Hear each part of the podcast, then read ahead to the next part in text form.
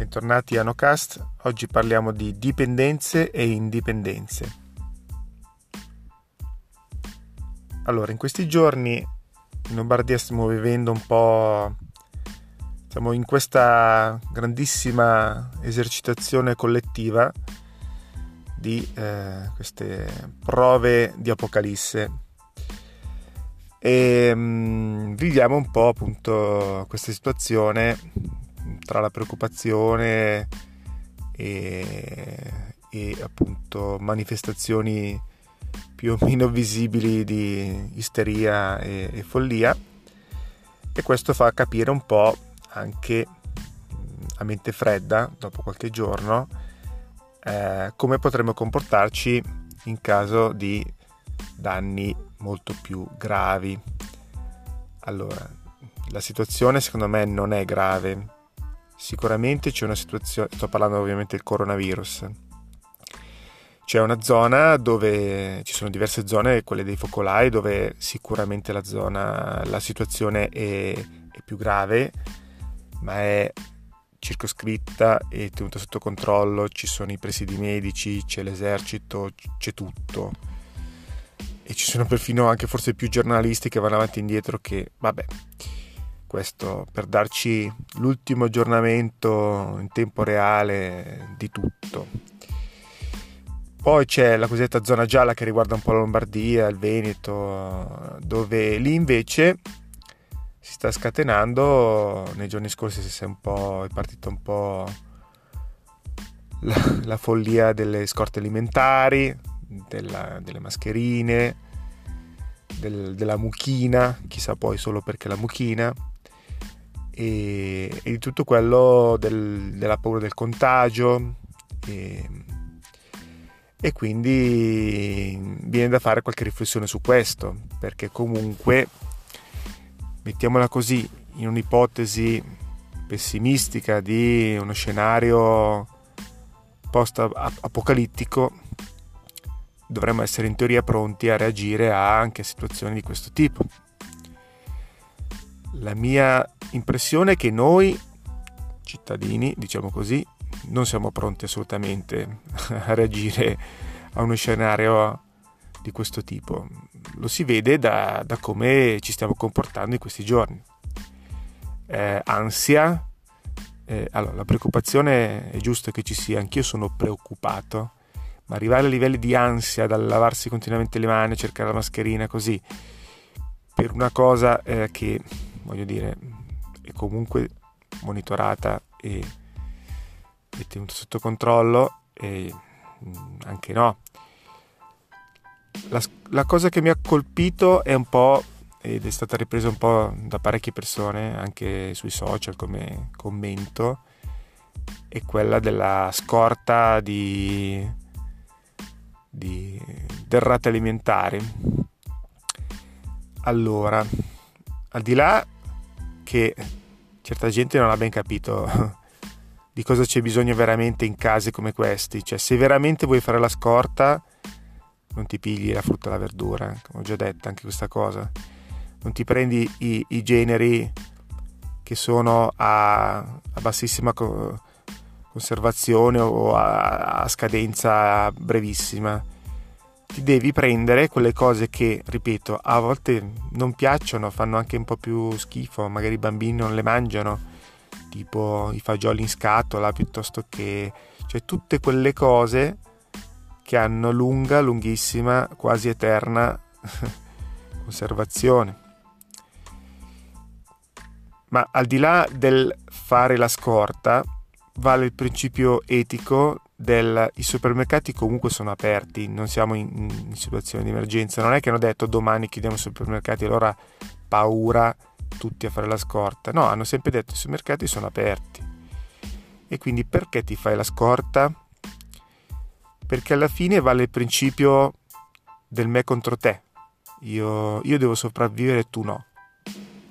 E, ehm, così buttiamo all'aria veramente decine, decine di anni di solidarismo e solidarietà tra di noi, perché qui non si parla neanche più degli altri, perché adesso vediamo tutto in, funzione degli altri.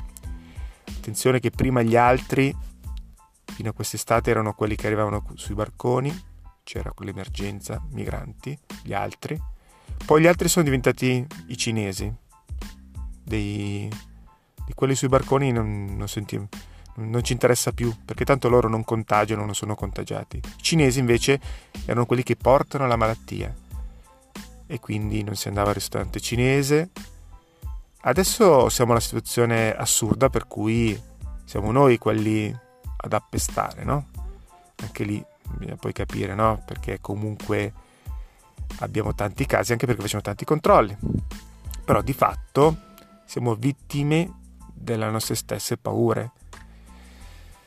E quindi parte eh, la follia.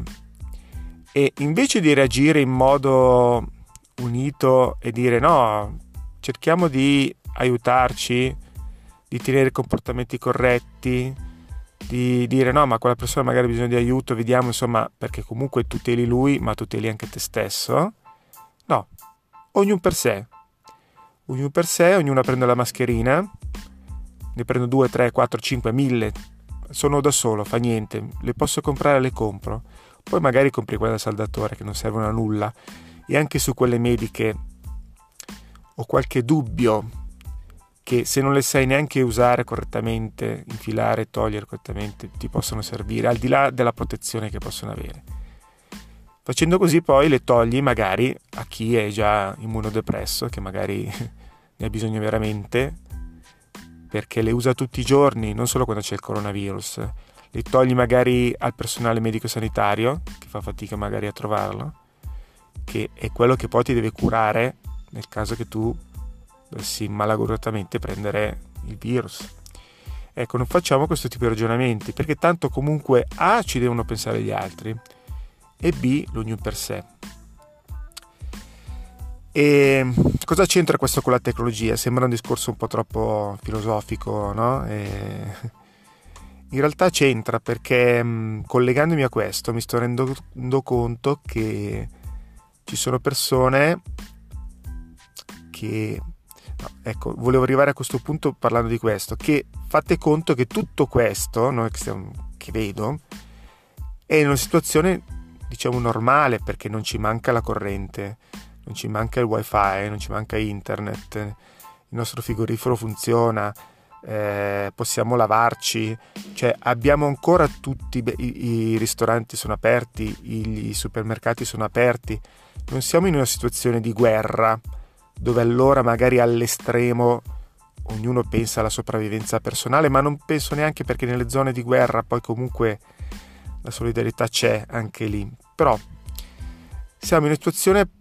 paradossalmente normale, in cui i bambini sono a casa, in cui boh, uno può uscire tranquillamente, non c'è nessuna emergenza che non sia l'emergenza virgolettato sanitaria che impone solo delle precauzioni, mm, non impone di non vedere nessuno o di rinchiuderci in casa, consiglia giustamente, dice vabbè se è proprio proprio almeno se proprio dovete uscire non andate in luoghi affollati, se, se potete stare in casa state in casa, chiudiamo le scuole perché ovviamente le scuole anche quando c'è un banale raffreddore è il posto dove ci si può, eh, c'è l'ammassamento di ragazzi e tutto quanto, ma quelle sono cose normali, anche per una nevicata si chiudono le scuole.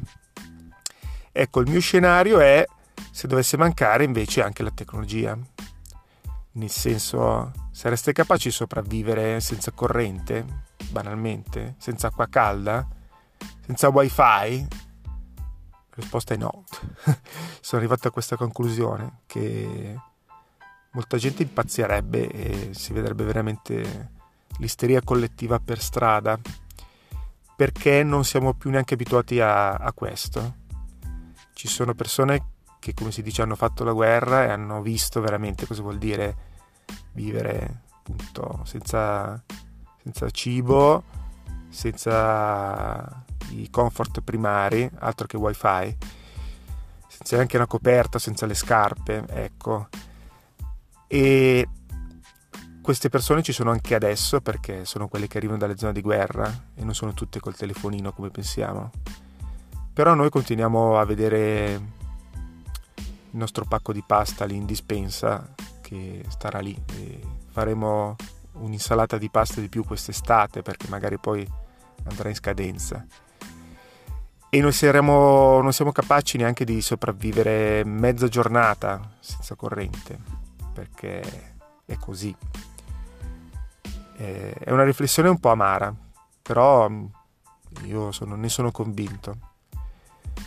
Eh, chiudo con un piccolo ricordo così. Eh, negli anni 90 c'era una rivista che si chiamava Commando, probabilmente gira ancora se la trovate su, su eBay, su quelli che vendono quelle vecchie riviste. Non che fossi un fanatico di quelle riviste, è una rivista sulla so- sopravvivenza. E, mh, avevo appena finito il militare, avevo fo- avevo fatto, mi avevano fatto un po' questo lavaggio del cervello che ti fanno militare, dell'essere pron- pronti operativi. Tra parentesi, durante il periodo militare avevo affrontato sia i mondiali d'Italia 90 essendo a Roma e sia la guerra del Golfo. Quindi ho fatto militare un po' particolare essendo anche al Ministero della Difesa. Quindi vi posso vi posso assicurare che comunque diciamo così mh, eh, ho fatto un po' mi hanno fatto un po' di lavaggio di cervello appunto su sull'essere sempre pronto, le tecniche di sopravvivenza, di guerra, eccetera, eccetera. E quindi finito il militare mi era rimasta un po' quella cosa e prendevo questa rivista dove appunto ti insegnavano le tecniche di sopravvivenza, come cacciare a mani nude, queste cose qui, ero un po' esaltato su queste cose. Poi è passata perché come tutte le cose così, insomma, però sono, dico la verità, sono cose che mh, nel tempo magari mh, mi sono servite nel piccolo, come saper fare un nodo con una corda o, eh, o accendere un fuoco o banalmente stare calmo nelle situazioni di emergenza. Ecco, stare calmo nelle situazioni di emergenza, questa è una cosa che va, va imparata e va anche insegnata agli altri, perché non c'è niente di peggio, e questo te lo insegnano tutti, di una persona in panico durante una situazione di emergenza, è quella che può veramente uccidere tutti. letteralmente, letteralmente nel senso col suo comportamento, può fare una manovra sbagliata, può fare un gesto insano, può fare qualsiasi cosa e, e ci sono mille casi eh, gente in panico che anche recentemente avevo letto di una persona su un aereo che nel panico ha aperto il portellone e, e quindi ovviamente ha costretto l'aereo a, ad atterrare fortunatamente senza danni. Cioè sono quelle persone che prese dal panico eh, se, cer- se stanno per affogare ti tirano sotto e ti affogano. E così via. Quindi mantenere la calma anche quando ci sono incidenti, ci sono le persone, quelle che gridano di più, dicono, sono quelle che probabilmente non sono quelle che hanno più bisogno, anzi probabilmente quella svenuta che ha più bisogno, e invece quelle vogliono essere solo salvate prima degli altri. Quindi anche lì stabilire le priorità, questa è una cosa che insegnano anche chi fa primo soccorso, è appunto fondamentale.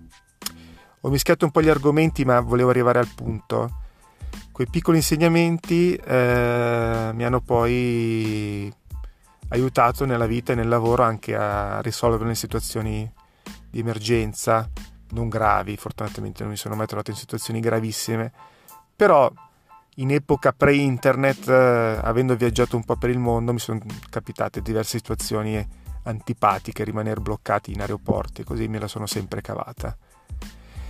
E questo un po' anche a quegli insegnamenti che, che ho appreso diciamo in quell'epoca ehm, che era veramente priva di tecnologia anzi cioè la tecnologia che ti insegnavano era quella degli uomini delle caverne.